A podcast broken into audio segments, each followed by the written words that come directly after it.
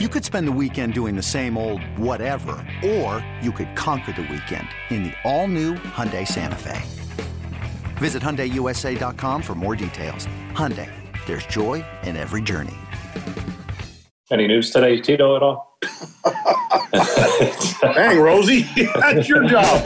This is the Rosie Report. The next round's on Rosie, and we'll read his credit card number here in just a moment. Regular season roundup. Catch it, Rosie! Nicely done, Rosebud. Now, here's Jim Rosenhaus.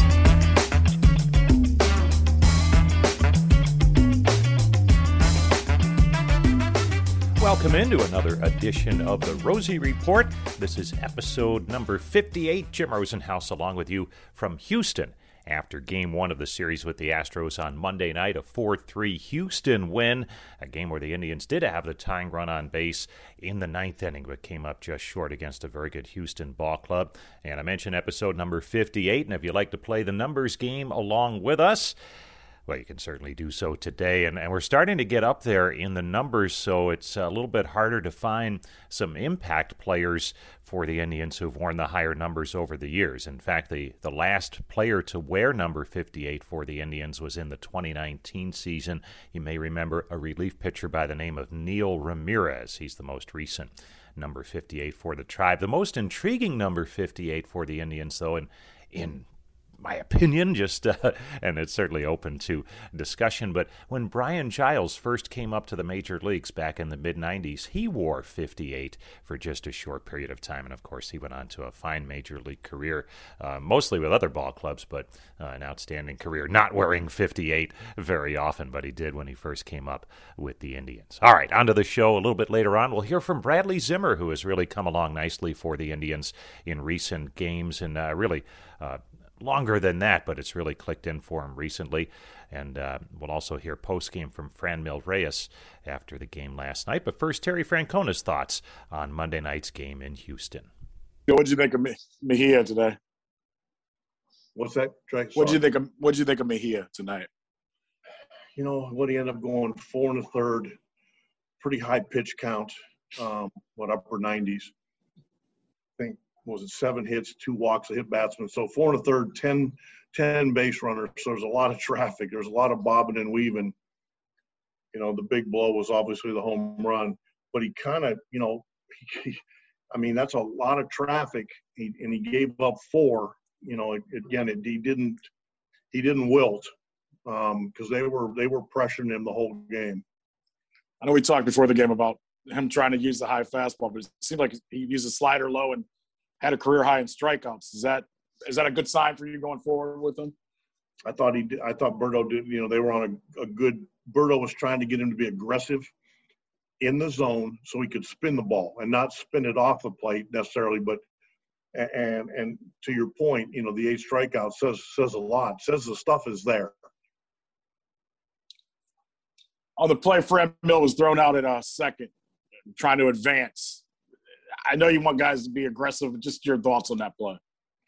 You know, and he he knew. He came up to me after it's. You know, if you're going to do that, you got to get in a position early. You know, he didn't get in a real good position early, um, and he's usually so good about that. But and he knew it when he did it. And you know, again, that those things those things happen. Uh, you know, Hosey Hosey always keeps his head up running. He does such a good job but Franmil would have had to have been a little bit in better position to move up. Another night where your bullpen came through strong. Just what does it say about these guys coming off the All Star break that they've been able to do this so? You know what? It was good that they got the rest, and and they've done a really good job. I mean, we had to piece it together tonight, but you know their willingness to do it. You know, starting with Parker and all the way. You know, Trevor hadn't pitched in a while um, but they all put up zeros. And Franmil Reyes hit home run number 16 last night, and uh, it certainly has kept it going. Also had an RBI single, and uh, here are some of his post-game thoughts. Fran, how tough is it going against a guy like Greinke um, when he's where he? I think at one point he threw an 86 mile per hour fastball and changeup. How do you keep your weight back on a guy like that? Um, the first at bat, um, me with that changeup in three two. But I was focused the whole time. Um, the whole night yesterday, I was see watching videos and my plan today was just let him beat me. Um, it got to a time when when when he struck me out the first at bat, I told Hussey, bro, you and me know how to play softball at home. So let's give him the fastball and just wait for the changeup and, and, and or the curveball.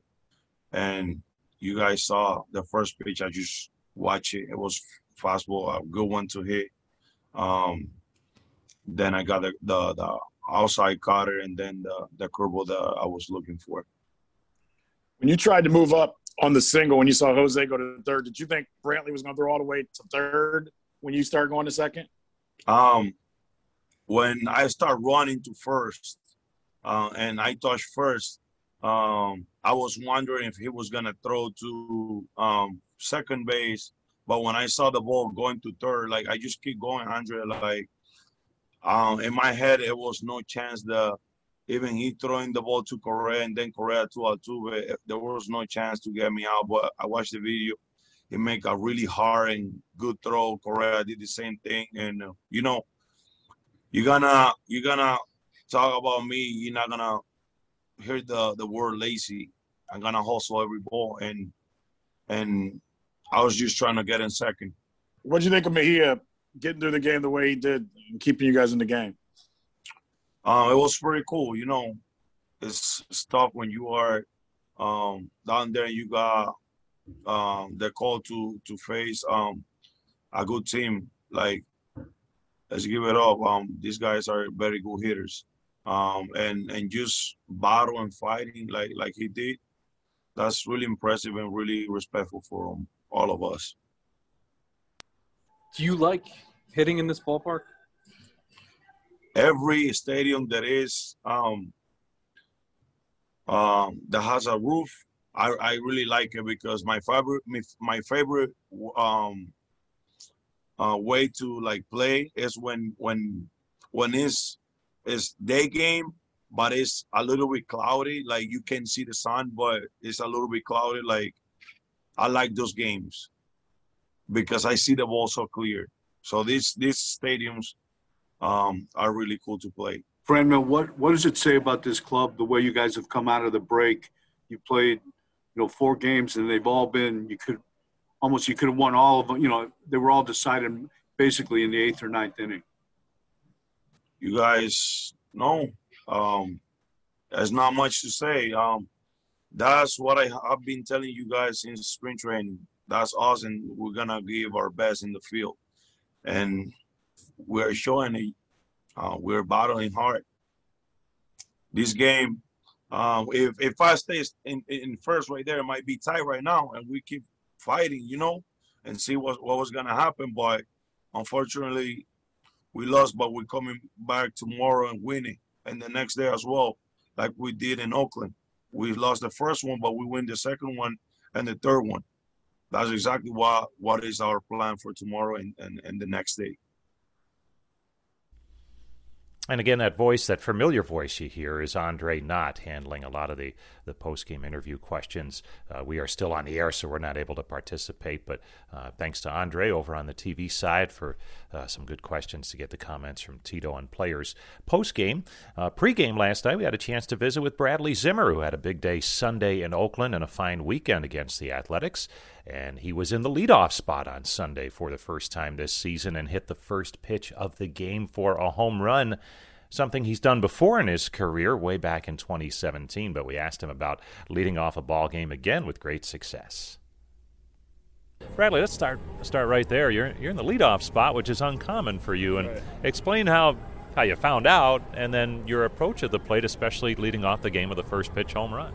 Um, yeah, I found out late uh, kind of just before the game, I didn't even check the lineup. I was just assuming, you know, it was, it was normal. And DeMarlo came up to me and he's like, "Hey, you you good?" And I was like, "Yeah, what do you mean?" He's like, "You good with being that high?" And I'm like, "What?" And I looked at the lineup and he's like, "Yeah." And I'm like, "All right, let's go." So, um, you know, like I said, you know, being in the leadoff spot, you set the tone. You get on base, you have good at bats for the guys behind you. So, um, you know, that was my goal and ended up having a pretty good game. Some leadoff hitters like to see a pitch or two to kind of settle in a little bit, but you didn't wait around. And, and was that the idea going up there? If you saw a good one, go ahead and have at it? Yeah, definitely. I was looking for a pitch out over the plate and to put a good swing on it.